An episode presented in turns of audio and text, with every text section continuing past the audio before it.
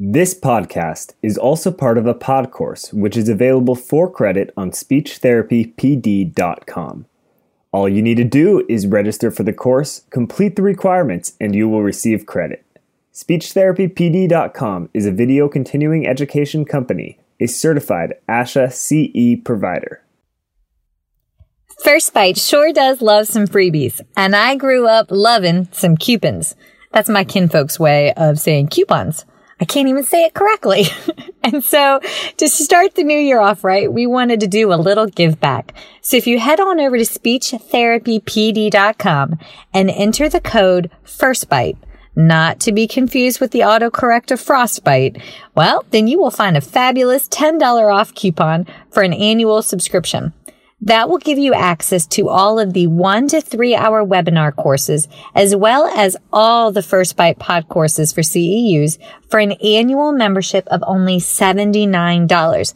But hey, do you want more? Don't you love that cheesy sales line? I love that cheesy sales line. Okay. Well, if you do, you can use that same coupon First Bite and access all of the courses on speechtherapypd.com's website for a fabulous deal of 179 a year. Whoop, whoop. So don't forget, plug in the coupon First Bite when you check out at the speechtherapypd.com website. Happy listening, y'all. Hi, it's Erin. I'm your regular co-host of First Bite. First of all, I want to thank y'all so much for tuning in and listening to First Bite. We've been incredibly encouraged and excited by the feedback we've received and are looking forward to the future. In the meantime, if you've been enjoying First Bite, please take a moment, maybe pause your device to subscribe, leave a review on iTunes, Stitcher, or wherever you're listening. This podcast started out as a small idea to bring convenient, tangible resources to SLPs and other professionals, and we value your feedback more than anything. Leaving those reviews truly helps us out. Enjoy the episode and thanks for listening.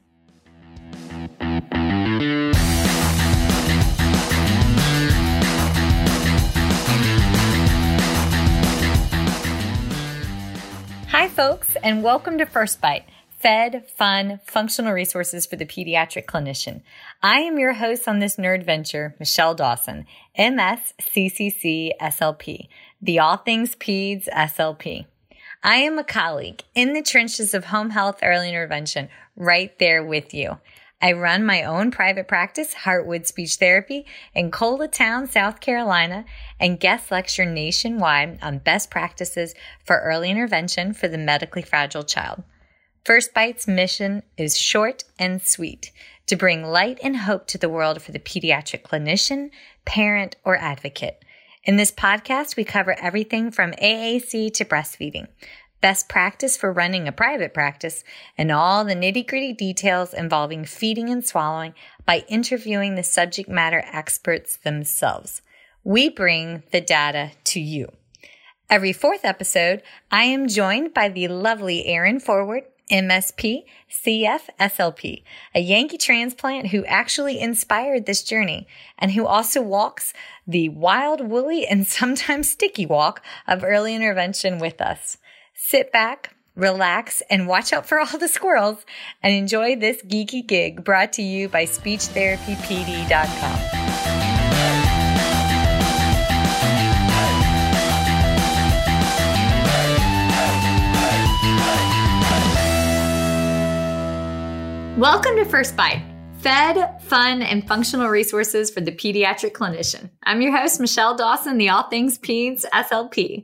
The topic of today falls in both the functional categories and fun.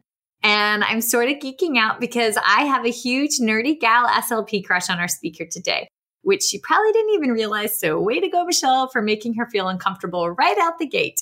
And now that I have embarrassed myself, on with the show. Woo! Okay, so Becca Hoke, MS CCC SLP, is a LAMP educator with the Center for AAC and Autism.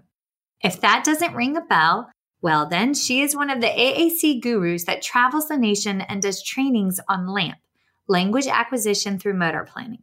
Her courses can vary from one to three to five days long, as well as 90 minute to three hour short courses at state association conventions. Hint, hint, hint. Any convention planners out there listening, Y'all want them to come. Trust me, like the room was packed and they were like trickling down the hallway when they came to us. So, skisha. Whoop, whoop, skisha. Okay, so if you still need your memory jogged, this is one of the AAC speech generating device programs that I am head over heels in love with.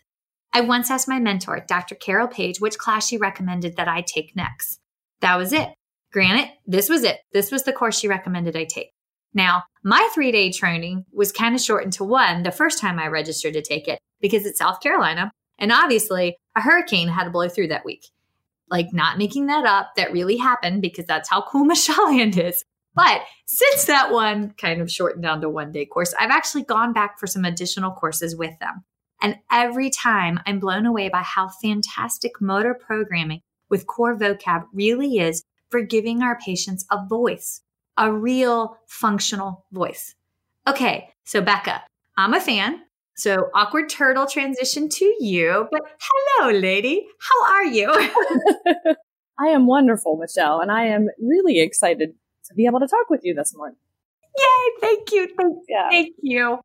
Okay, so how did you do this? How did you go from being a speech pathologist to an AAC guru and now you're like one of the LAMP trainers because this is cool?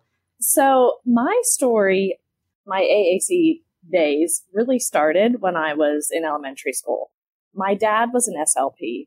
And what? He That's cool. And he worked primarily in AAC for as long as I can remember. So I started off as a really little, you know, young child, five, six, seven years old, with my dad bringing home those AAC devices. And my brother and I loved nothing more than to record our voices on his students' devices and just thought that was, you know, the coolest thing ever that his students had our voice on their devices. So that's where my AAC experiences even started. Um, and I, I really attribute, I think, my interest in AAC to him. I started in, so I went to college um, to become a speech pathologist. I went to Kutztown University for my undergrad. Okay, where is that? I've never even heard of this. So I am in Pennsylvania. So Kutztown is in Pennsylvania between Allentown and Reading area. Okay, it sounds really cold. it, it is cold, yes. Definitely colder here than it is there. Okay, so I know Pittsburgh, I know Philadelphia, yeah. and then I know the TV show The Office. So where are you oh, in relation yeah. to those three things? Well, easy. So I am South Central Pennsylvania, smack between Philadelphia and Pittsburgh. Three hours from each. Perfect. Yeah. Okay, cool. All right, now now I can kind of sort of find you on a map. But yeah, there you go. Yes. Yeah. Okay. All right, so you did undergrad at Kutztown. Kutztown, yep. I actually did kind of delayed my grad work and I got a, a position in the school system and worked for a couple of years and ended up going back and getting my graduate degree at West Chester University, also in Pennsylvania. Okay. While I was working. Sweet. So my career was not always, while I was always interested in AAC, I wasn't always in a position or in a school setting where I had a lot of students on my caseload that needed AAC. My position changed over the years a little bit, um, but I always had an interest in it. I always knew that that's where my heart was, that that's where my passion was. And the way I kind of made the transition to what I'm doing now with the Center for AAC and Autism. So I went to that first LAMP training, that first LAMP workshop mm-hmm. in 2008 which was one of the very first trainings. Went and heard John Halloran, and I was crushing then too. You talk about yes. you know, the first time I heard the message, the first time I heard all about this lamp approach, everything I heard made sense to me. Everything I heard, everything I sat and listened to just clicked. Yes, exactly. Yep. It made sense. It was in line with what I already knew about teaching language. And so from there, I just you know, over the, the course of the next, I guess, but that was 2008 and we're now 2019. So the course of the next, you know, 10, 11 years, we, as a building, the school that I worked in really began to implement the LAMP methodology with all of our students that were in need of an AAC system. Awesome. And I kept going back to those LAMP trainings and those LAMP workshops and having John Halloran come into our building and, and hosting additional trainings. And I think what kind of has driven me and gotten me to the point where I am today is is all the success that I saw in the students that I was working with and all the gains in language and in functional communication and I got to a point where I wanted to begin to kind of move into a role where I could share that information, that knowledge with other people to spread the wealth, so to speak. Yes.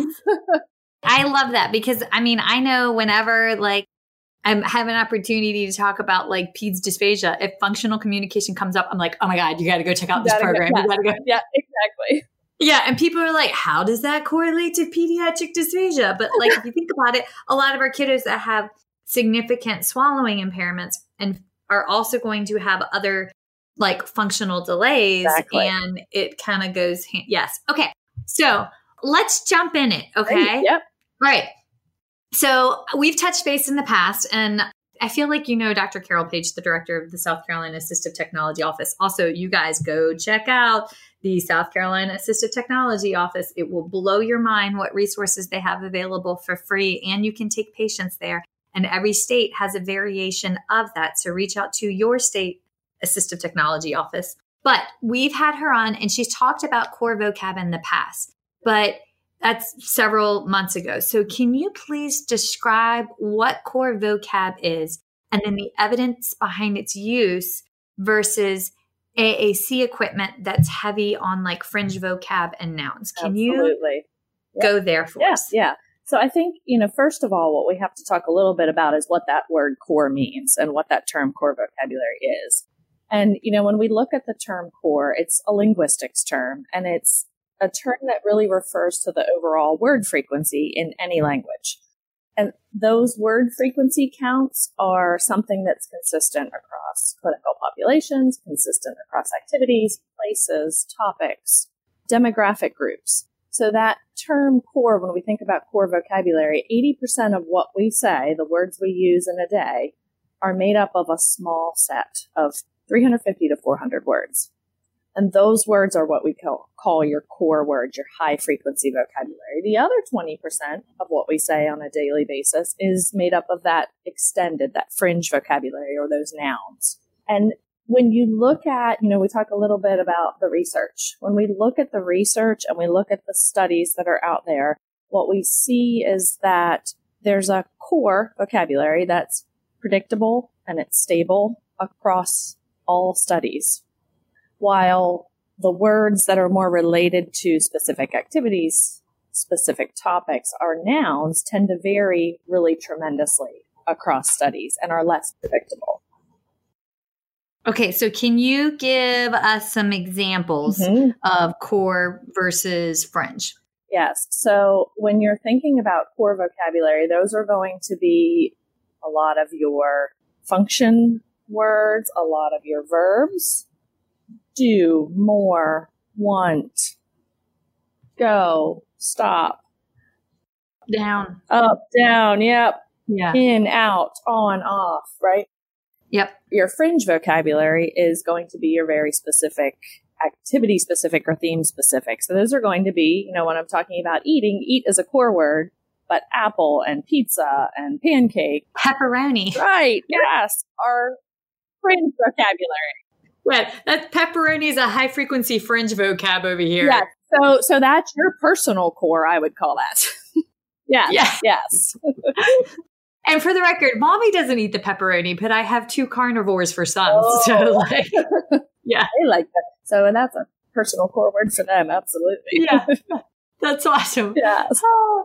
And folks, that's dynamic. So when you're setting up and you go in to think about like core versus fringe, each family unit, each, and remember when you're working with the child, you're also working with their family. They have their own unique fringe, or as you referenced it, their unique core words that are critical and crux to them. So we have to teach the child to say what they want to Want say, to say. not what we want them to say. Exactly. And that was, dude, I bombed on that my first several years as a clinician. And I think I've only done a better job of that within the last two years. But like, I failed. And again, in case you haven't heard me admit it already, y'all, I was the queen of taking photos of objects, laminating them, and then spending copious Friday nights velcroing them to books. I was the queen of all things that. And then I saw the light. So like, yay! That's when I saw the light too, because I was right there with you. I, I know those things. Oh, oh god, that's great. Okay. Yes. So I just have to know, me being totally nerdy, what is in your household your unique fringe, unique core vocab to you guys? Oh, so so our personal core here. Well, for me, one of them is coffee. Yes, ditto. Kombucha Ooh, yes. is another high frequency word in our house. Hummus. Notice they're all food related. yeah. Food. But you know, we build our day around meals. Right, like, let's be honest, like most of our joyful moments are related are to around food. the table, right? Yes. Absolutely. Or a good kitchen island. I love a good kitchen island Oh. where like you can like lean on and Yeah, hang out. and everybody everybody gravitates there. Yes. Yes. All right. So, how does core vocabulary tie into motor planning and programming as it pertains to the use of an AAC device? And for me personally, this is where LAMP stood out as being different than others on the markets because this to me was like what just kind of really made it. I mean, oh my gosh, the videos that they show of these kids utilizing their devices, they're playing it without looking at it. It looks like they're playing a guitar with their hands, but their AAC device. It's amazing. So explain Right. core voc Yes, and motor and planning. motor planning. Yeah. So I think, you know, when we look at, when we talk about core vocabulary and we talk about the importance of providing our kids and our AAC users with core vocabulary, we look at the research and we know that there's this stable core vocabulary. We know that in any language, there's this small set of core words. So what does that mean then when we're planning our AAC intervention or designing a speech generating device? Why do we teach core? Well, we have to teach something, right? Mm-hmm. So, do we focus on words that are lower in overall word frequency and overall use that are really specific to a limited range of topics and activities, or do we focus on teaching them the words that are common in all those lists? Those words that are highly likely to be used across settings and across activities. Okay, so I have a thought. Yeah. And this was one just to insert here. Mhm. Folks, when you're working in like the early childhood special education settings, and I've been there and done this, I worked with a lot of amazing ECSE teachers, but they would always have thematic units. At the time, I would focus on the vocab associated with those thematic units. But for these children, that might not be ideal. This is your opportunity to take and work on the core vocab that correlates to that thematic unit. right. Like one of my all time favorite books, The Big Red Barn. I love The Big Red Barn, Yeah. right? It's precious, it's adorable. Right. I'm not worried about naming horse, cow, cat, but the big, little, up, down, in, out. He went in, he went out. He was up when the sun came up, he went down when the moon went down, or moon came up, you know, those kind of things. Right. And I think that's a great point to bring up too, because when we think about a lot of our AAC users, for a lot of our kids, when we're first starting to introduce this, they have a small developing vocabulary. Yes. And so are we going to give them those nouns or are we going to give them words that are going to give them a lot of bang for their buck with a small developing vocabulary? I always talk in my trainings to people about this. And, you know, one of the examples I give is, you know, that I had a student in particular that I always think about who we started introducing LAMP. He was using LAMP Words for Life on his device. The progress, the rate of acquisition of language for him was a little slow going. And, you know, for the first year, he had 10 to 15 words that he was using consistently and functionally. And I think about, you know, a kid like that, what happens when they've only got 10 to 15 words that they're using? If they've got 10 nouns, 10 food items, what are they able to do with those words? They can request food, they can label, but it's very limiting. So, you know, if I've got a kid who's got a lot of strong core vocabulary, you know, more and stop and go and mine and, you know, like, not like, when they've got those core vocabulary words or those high frequency words, there's a lot more that they can communicate even with that really small vocabulary. Yeah. So I think what we have to consider too, not only are we thinking about the words that we're giving our, our AAC users, the words that we're teaching them, and are those words words that they're going to use frequently, but are those words also reflective of the words that they hear everybody else using around them? Because oftentimes what we find and, you know, what we know with, you know, about kids, about how they develop language, is that oftentimes when we give them those core vocabulary words, those high frequency words, and they begin to establish motor plans for those words and, and get that motor memory for a word, that in turn improves their receptive understanding of mm-hmm. that. So if they have motor memory for the words that they're hearing everybody else around them use, it's in turn, it's going to improve their expressive language, but also it improves their receptive language and understanding and their ability to process the information that they're hearing to segment that incoming speech that they're hearing from others around them. Okay, can you please explain what motor memory is yes. for those that are not familiar with it? Absolutely. So, when we talk about motor memory, I think what we have to kind of look at first is think about typical speech development and what does that process look like? So for young children who are just learning language, those babies that are just starting to babble, what's going on in that process as they're learning to produce those words for the first time? They're making mm-hmm. a motor movement with their mouth, with their articulators, and they hear that the sound that's being produced by that movement. Mm-hmm. So they're pairing the motor movement on their lips, on their tongue, with the sound they hear or the word that's produced by it. And then they're learning the meaning of those words based on how we react. So the first time, you know, and we as those of us that are mothers really can attribute to this, right? The first time the baby says mama, right? You say mama, mama. excited and you clap and you come running and right. And so our children are, that's exactly what they're doing when they're learning language is they're pairing that motor movement with what they hear and what they see happen.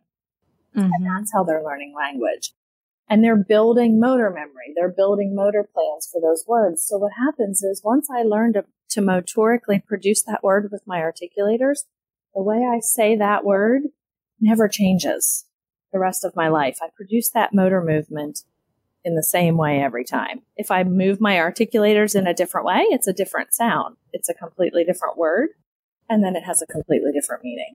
And so when we look at how we implement that or how we kind of utilize that same concept and imitate process that we know is associated with typical speech development, when we imitate that process on an AAC device, we're providing consistent motor movements for words. We're building that motor memory, building those motor plans. The word never changes. The way they produce that word never changes. And I like to think of it, and I think one of the first LAMP trainings I went to, I heard this, and this is where it kind of clicked for me too, is that Everything else, everything we know about language, about teaching language is the same, but our AAC users are just using their hand as the articulator instead of their mouth. Oh, I love that. Their hand is the articulator instead of the mouth. That's freaking awesome. and the first time I heard that, I think that is where it really clicked for me.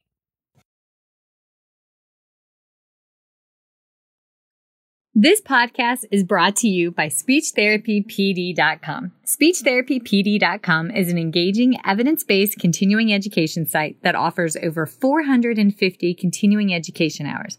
The best part? The information garnered can be applied in therapy immediately.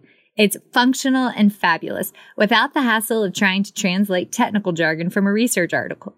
Can I entice you more? Well, then get your suntan lotion ready because next summer, SpeechTherapyPD.com is hosting a CEU cruise.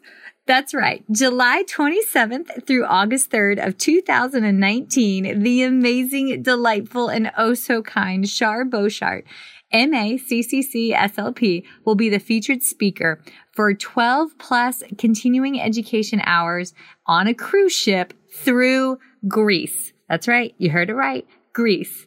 Want to get the preview uh, or want to catch a preview of the information she's going to share? Then tune into her pod course. The speech link, which is also eligible for continuing education through speechtherapypd.com.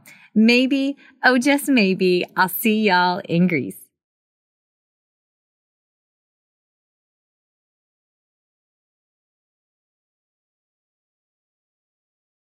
Okay, so when I went, and God help me, I don't remember who it was that taught yeah. the, the, one day class. Mm-hmm. Well, it was supposed to be three, and then it was one because right. hurricane.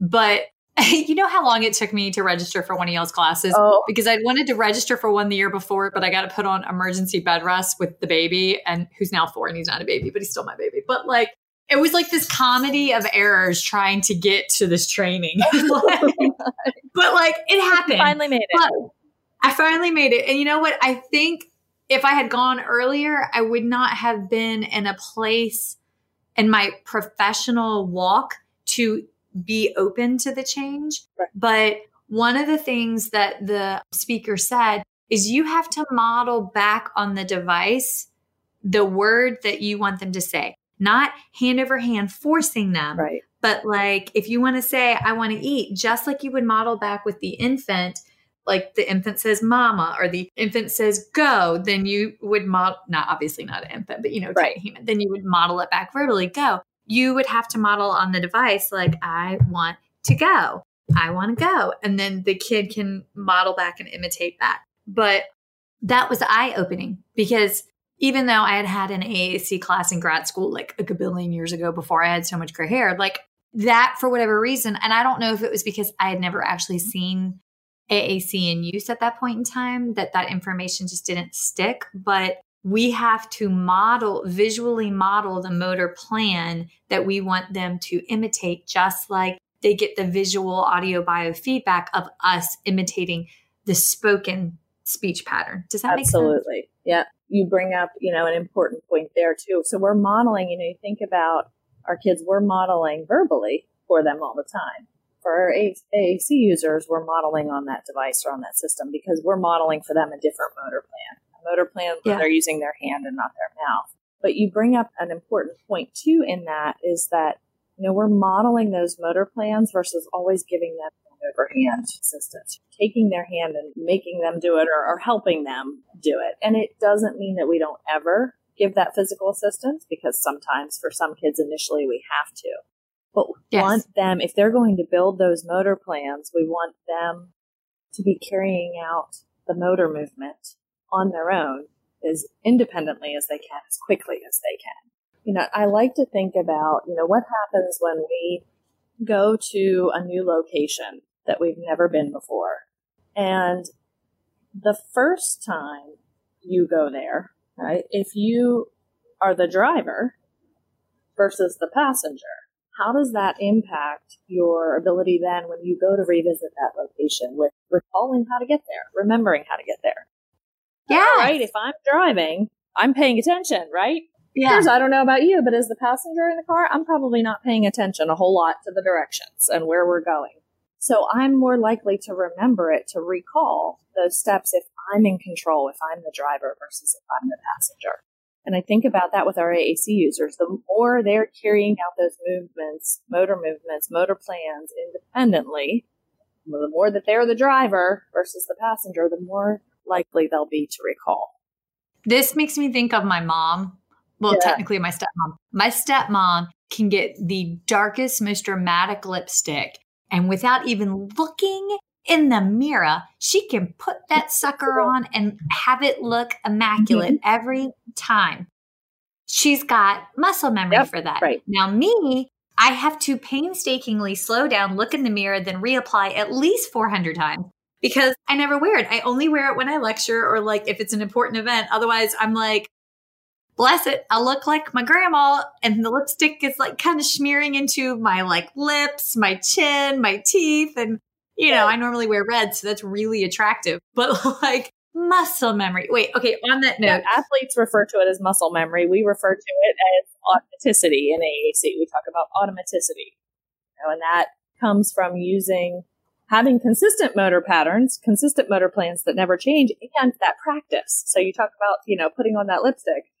If that's something yes. you practice repeatedly, you're going to develop that automaticity or that motor memory for it. But dude, I just took a fabulous picture. My my sweet friend Danny just took a fabulous picture of me putting on my giant chapstick, so oh. that way we can like share that when this goes out. Go. oh, this is fun. Okay, and also to all the SLPs in the room, the OTs and the PTs that you collaborate with, they know all about the type 1, type 2 muscle fibers and which ones that we're supposed to work with and and which ones establish the memory. So like if you have a kiddo that's got some deficits for gross motor, fine motor skill sets, incorporate your OTs and your PTs because they're like the gatekeepers of all things cool for the muscles. Yeah. So that's why we're supposed to utilize interprofessional practice as a team. Yep, absolutely. And I that's something that I always hit on, you know, remind our, my SLPs that you know, we've got to coordinate, we've got to communicate and work together with our OTs and our PTs because we need them. Yes. Okay. That brings me in into the next question that I have struggled with because I'm home health. I don't have OT or PT like right there to like grab into the session. You know what right. I mean? Because they're just physically not there. So if you have a child that needs to access an AAC device for functional communication, but they have limited vision, a cortical vision impairment, or limited or compromised mobility, how do we utilize that with muscle memory to access core vocab? Right. So there are, for our kids, for our individuals who have maybe compromised mobility. So those are our individuals who maybe aren't able to access that AAC device through their hand or through a direct selection. There are a number of alternate access options that we have out there for them. And this is something that's consistent in lots of AAC devices and lots of AAC systems. But you've got the ability to access AAC devices through eye gaze, through head tracking, through external switches that can be activated in a variety of different ways using different parts of the body. And that actual, that access piece, that's where our OTs, that's where our PTs really come into play with helping us work through finding what that best access method is for our kids. But even within those alternate access methods, we can still provide consistent motor plans for words, no matter what access method they're using. Okay. All right. So, can you explain to me? And this is, I have not had the opportunity to work with a child for eye gaze very, I mean, I had one kiddo and we were using a very low tech device until we switched over to a voice generating device. And then the sweet little one, he got called home. So we didn't get too far down into. So I haven't had the professional opportunity yet to work with a kid that has eye gaze, but I am still at a loss for what the difference is between eye gaze and head control. And can you clarify that and clean that up for me? Um, I will do the best I can. I've had a number of eye gaze users over the years. I would not say that that has always been my primary population. So when you're looking at eye gaze versus head tracking, eye gaze is that they're utilizing the eyes to access that device. So the device, no matter what AAC device you're using, if you've got an eye gaze module on it, then that eye gaze module is reading their eyes. So is that like a plug it into is, the device yes. or something? Yeah. So it's something that connects okay. to your device. Whereas with a head tracking system, they are utilizing a lot of times with a head tracking system, what you'll see with a child is they'll wear a little you know, reflective dot or something on their head on, attached to their glasses. Device is reading that. through kind of an infrared control, reading that dot.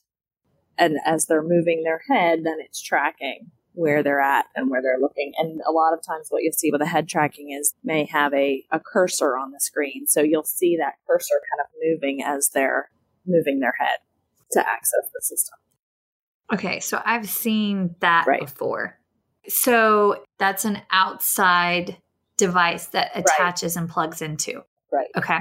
Do they have them so that they can be more mobile and like attached to wheelchairs? I mean, that might be like a novice question, but like I'm just thinking, how would that work in a hallway if they're going between right. classrooms? Would they have to have like an eye gaze thing in each classroom that they go to, or is it attached to like right. that external device? Is it like attached to their wheelchair so that wherever they go?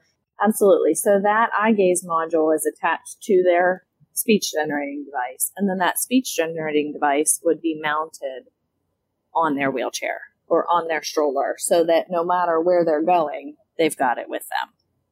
All right. Is that the same with the head tracking component as well, then? Absolutely. Okay. I haven't had the opportunity to really see right. that in action. So this is like, this is new and exciting. I'm actually going, there's a class, I think I saw it advertised the beginning of May on eye gaze and it was free. So like, you know, I'm a working speech pathologist. I like free high Absolutely. quality. yeah. I'm signing up to go take that class. But I mean, you know, because I just, even though I don't have a patient on my caseload now that has it, I still feel like I need that content information for absolutely the future. Okay. All right. So you talked about an external device that I'm imagining that like you tap through and then it like connects to the speech generating device. You referenced that. So what is that? Right. For some users, the best access method may be an external switch. And exactly like you described it. So what happens is, and there are a variety of types of switches. So depending on the, the user, depending on what part of the body, maybe they're able to, to activate that switch with, the switch could look different. The size of it could look different.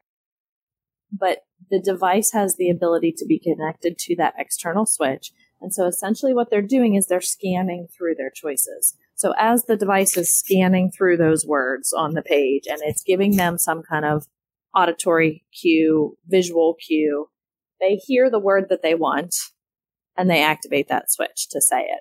So it kind of gives them that auditory scan piece. And we can, when we're using that access method with students, they're still learning a motor plan. They're still learning consistent motor plans. Okay. So I had a kiddo one time and one of my mentors was like, you know, you can put the switch next to their cheek because when I see that or hear that, I still think right. fingertips, right? Like I still think hand. But the kiddo that I was working with had a demyelinating degenerative genetic condition. And so like hands were not right. able to access, you know? And so they were like, you know, you can put the switch device in the wheelchair and they can hit it with their cheek, or you can have them like blowing through a straw. Is that like real? Yes.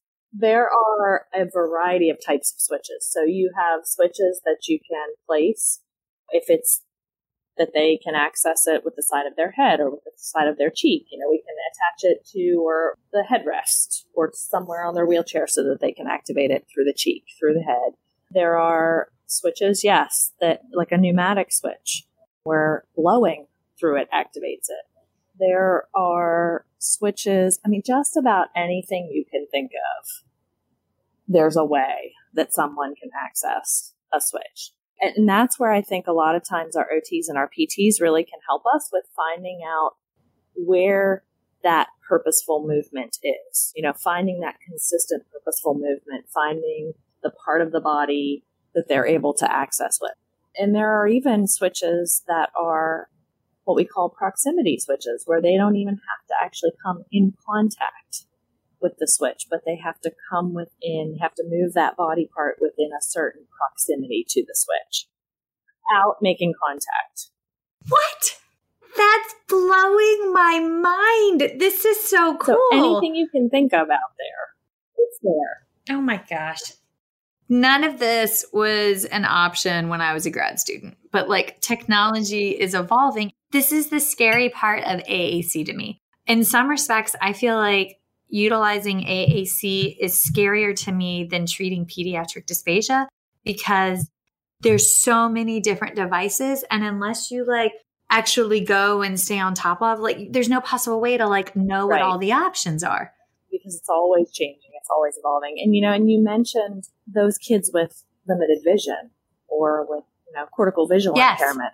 I think you know that's something that we're seeing more and more. There's a need in a lot of our AAC users, a lot of cortical visual impairment. There's a high percentage of that or limited vision. And, you know, I think with those kids in particular, those users who really can't rely much at all on their vision to be able to locate mm-hmm. buttons on a device or icons on a screen or to be able to discriminate symbols. That consistent motor planning is all the more crucial for them. And there are options out there for those with limited vision with CVI, high contrast symbols, with simplifying the icons on the device, you know, taking out some of the detail. If they're using Lamp Words for Life, have a Lamp Words for Life that's specifically designed for students, individuals with visual impairments. So it has those high contrast symbols. Had No it idea. has what we've kind of done is simplified the motor plans a little bit so that it enhances their rate of communication and it reduces the amount of tactile searching that they have to do. And then we pair that with a tactile key guard that goes on the device that has raised markers so that cues them into where they mm-hmm. are or where their hand is on the screen. So there's options out there. Awesome. Okay, so now I have a couple of questions. We're going to go off script yep, now, if you're okay with that. okay, all right. So when I first started, we, you know, we're talking the Velcro stage a million years ago and speech generating devices were just starting to become a more reliable thing. The problem that I saw is that even in like our mid tech options, people were pulling out sheets and yeah. replacing sheets, like laminated sheets. And the kid would develop a muscle memory, but it would have to be to yes. that one sheet and then it would change. Or they would use the three ring binder with like pics and we'd have to pull all these pictures off. But those Ew. pictures move because we don't put them back. So, how is Lamp Words for Life different than some of the other options out so, there? So, the major thing with Lamp Words for Life is that we're providing consistent motor plans for words. So, the location of the words in the system, in the way the vocabulary is represented and organized, doesn't change. Those pictures aren't moving. The other big difference is that we talk a lot about providing a consistent motor plan, but we also think that it's important that the motor plans are unique. So when we think about the way we say words verbally, the way I say go is very different motorically from the way I say the word stop. The way I move my articulators to say those words is very unique. So when we mm-hmm. look at how the vocabulary is organized, we're providing consistent locations for those words, consistent motor plans, but the motor plans are also unique. So, an example of that, if you're looking at Lamp Words for Life, what you would see is that the words that we typically might teach together, like stop and go, or on and off, or big and little, you will see that those words are not stored side by side on the device. They're not next to each other. Yes. They're actually pretty far apart from one another because we want the motor plans for those words to be unique from one another.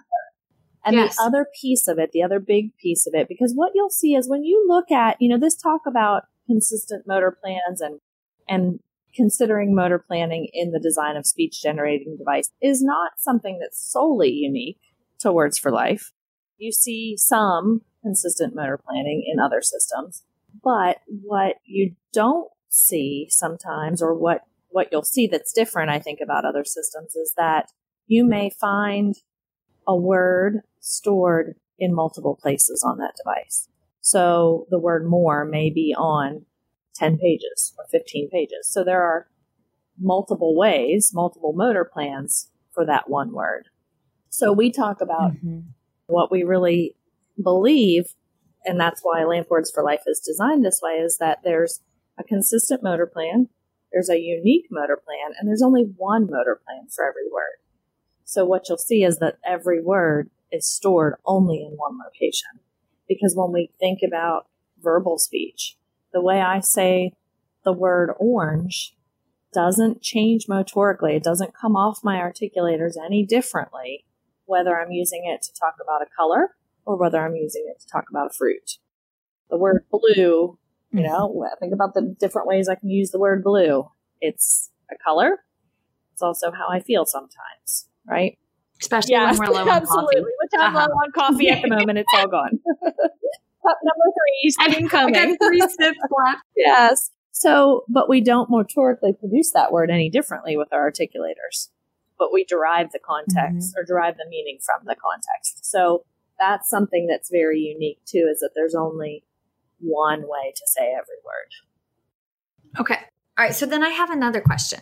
What is the backstory behind how this got designed? So when we, we talk about LAMP and we talk about LAMP words for life, and I always make sure that I make this kind of very clear to people, they're two different things, but they go together. So LAMP, that language acquisition through motor planning, is a therapy approach. And it's a therapy approach that really came out of the practices, and we have to attribute it, give all the credit to John and Cindy. John and Cindy Halloran are a husband and wife team. They live in Little Rock. And she's an OT, an SLP. I'm going there next month. Are you? Oh my God. I'm going there next month. Oh my gosh. I want to like take pictures with them. Okay, can you can you do that? Can you introduce Yeah. me to these gurus and like I can like Absolutely, be geeky? yeah. Oh my god. Okay. okay, sorry, squirrel. Continue. I'm sorry. So she is an OT, he is an SLP, and they had a private practice that, and they worked primarily with students with or children with autism. And so the whole LAMP methodology, the whole LAMP approach came out of that practice and what they were seeing and what they were doing with their students and the clients that they were working with. So LAMP is that therapy approach. It's teaching language through an AAC system and teaching consistent motor plans for words, but there's a lot of other pieces to it. We talk a lot about, you know, addressing their sensory needs and getting the the child or the user to a place where their arousal levels are ready that they can receive the op- optimal benefit from that learning experience. Um, that's a big piece of it Mhm. too. But the whole LAMP methodology really kind of just pairs what we know about typical speech development and just using an AAC device, using the hand as the articulator instead of the mouth. So there's the approach LAMP, and then there's LAMP words for life. And LAMP words for life is the vocabulary. It's the, the vocabulary that's on either an accent device that's manufactured by Prentke Romich Company. And then there's also a LAMP words for life app that's an iOS app. And that vocabulary, the way the vocabulary is organized and the way the language is represented, fits all of those key elements and all of what we teach in that LAMP methodology. So those are kind of the two pieces. And that LAMP words for life, if anybody's used Prentke Romich devices, has ever used Unity, that's the language system that's in one of the language systems that's in the PRC devices.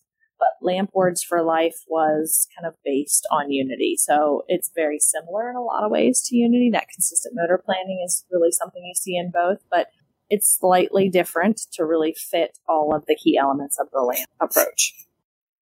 Okay, so one thing, Prentke Romich, am I saying that right or wrong? Yep, Prentke Romich. Okay, so they have something called PRC Core Vocab, and y'all, you can find it on their website. It's a sheet, it's a list, it's a PDF that you can download that has the first 100 core vocab words that are well researched. And then it also um, correlates over to, and correct me here, the Dolch primary reader. Isn't that the word Dolch? Yep. And um, it's available on their website for free. So if you guys want to utilize this and add this in, you can just, I mean, I, I love me some free um, resources. So that's a really good one. Yeah. And the other thing that, you know, talking about free resources, we can share some of this too, but there's the Prentke Romich company, which is our, you know, they manufacture or sell the devices and, and, you know, I've got a lot of consultants all over the country that help support and, you know, help AAC users and families acquire, get access to those devices. Then the Center for AAC and Autism, who's, who I work for, provides those LAMP training. So we provide the training on the LAMP methodology and the, the approach to teaching it. Um, and a little bit, we also do some trainings on on the LAMP words for life vocabulary and understanding, you know, how it's organized, understanding how to use the system program, understanding the features, And there's a lot of resources on our website as well. When you're talking about core vocabulary, the one that really comes to mind too is on the Center for AAC and Autism's website under resources, there is a core word of the week packet.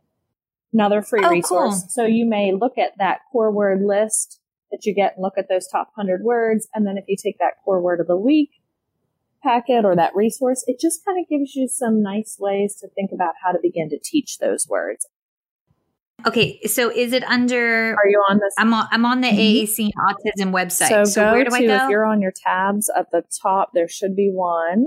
And I'm doing this from memory now. Is there one that says resources? I got AAC and autism. What is LAMP? Success stories, training certification, or about the center. But I'm doing it from my phone. So there's that. Yep, oh wait, puts you on ah, resources resources and and support. It's a subheader. So go to what is LAMP and then da- oh, this is Yes, cool. One is ramp resources. Download. support, Oh, this is lovely. Got, then there's some other resources there too. So Resources PDFs on you know some supports and ideas for using devices in the classroom, using devices at home, and then that core word of the week is there too. Yep, free stuff. Yes, I see it right here. Oh my God, this is so much fun. Okay, hang on. It's popping up. Oh, I love this. Yes. Okay. All right. And as one thing that I just have to say, one one of the difficulties I had getting buy-in from parents was that the pictures don't always correlate to the word. And like I remember one dad going, but Michelle, it doesn't look the way it should look. Right. And I'm like, that's your perception. And the dad looked at me. I was like, that's your perception. But your daughter is using it. Your daughter, who is nonverbal with her physical voice, just gave you a forward utterance independent with her fingertip. And the dad was like, well, yeah, but the pictures don't look right. And she's not looking at Right, it. And I'm like, right, yep. muscle and that, that's, memory, that's baby. the important piece. I think so many times the adults, those of us that aren't using the system, we get really hung up on the pictures. We get stuck on those pictures because they don't make sense Yeah. to us. But for our kids, the pictures for our users, the pictures don't matter. They're not using those pictures. They're not Yeah. visually scanning. They're not Yep. discriminating between icons. They're learning motor plans. They're building muscle memory. And they're getting to a point where they no longer even look at the pictures. Like he said, my child's not even looking at the pictures because she doesn't have to anymore. Yes. You know, and we have a number of one of our ambassadors, so one of our adult AAC users who's using Words for Life, who does a lot of work with the center, does a lot of Skype calls, and he goes to conferences and talks with families. Every time I bring this up to him or every time we have this discussion, he says, I wish that all of you people would just give it a rest and quit getting so hung up on the pictures because he said, we don't care. There are devices and there are systems out there where you do have to rely on the pictures. You do have to know what the pictures mean. But if there's a consistent motor plan for a word, then that doesn't matter. Now, do I no longer have to visually scan or discriminate between pictures to know what it is that, that those words, those pictures mean? And a lot of our kids, I think, a lot of our kids that have complex communication needs and that require a speech generating device, a lot of them, their sensory impairments and their cognitive impairments are going to impede their ability to use a system. Performing that motor movement repeatedly when it's in a consistent pattern just improves their performance and ends up being easier for them than having to learn the meanings of those pictures and know where that icon is based on that point of navigation that they're starting. Well, I, I can say I've seen it, I've witnessed it, I loved it. Y'all, they have some good videos on their website, and that's some kiddos that are like more advanced with it. And I have some videos on my Facebook page, Heartwood Speech Therapy, that, and you go to the videos where you can see me kind of doing like the groundwork.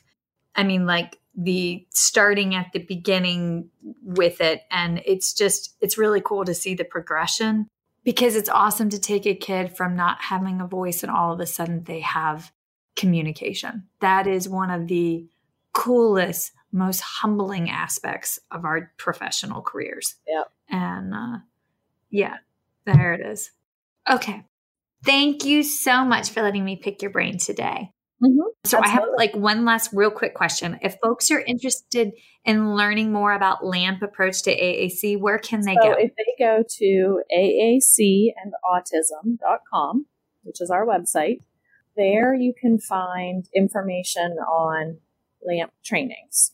So when you're on the Center for AAC and Autism's website, you just have to go to LAMP training and find a LAMP workshop. And so there you can search, you can find where we're going to be. If there's a location that's close to you that you can get to, there's information on hosting a LAMP workshop if, you know, facilities are interested in maybe having a LAMP training in their facility. There's lots of other information, lots of other resources on there as well. So I would encourage people to kind of check that out if they want to get more information and, and training on it. Awesome. Yay. Okay, so I have to give a shout out to the lovely Miss Danielle Kruger from South Carolina State University. This lovely lady has ridden shotgun with me today to see all the tiny humans, and she got to sit around and hang out to hear Yay. the one and only Miss Becca Hoke. So, um, and she's graduating Yay. in what? Yes.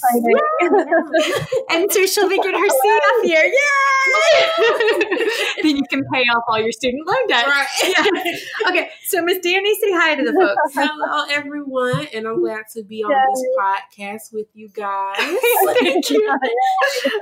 Yay! She now has had core vocab drilled into her. Yay! It was fun. Awesome. Well, Becca, thank you. Yeah, thank, we could probably thank, talk for hours. Yeah, yeah. I, I, mean, I I think this is fun, but I mean, we're only like exactly, absolutely. but that's how you know you love what you do, and that's awesome. Yeah. Okay. That's a wrap, folks. Once again, thank you for listening to First Bite fed, fun, and functional. I'm your humble but yet sassy host, Michelle Dawson, the All Things Peds SLP. This podcast is part of a course offered for continuing education through speechtherapypd.com.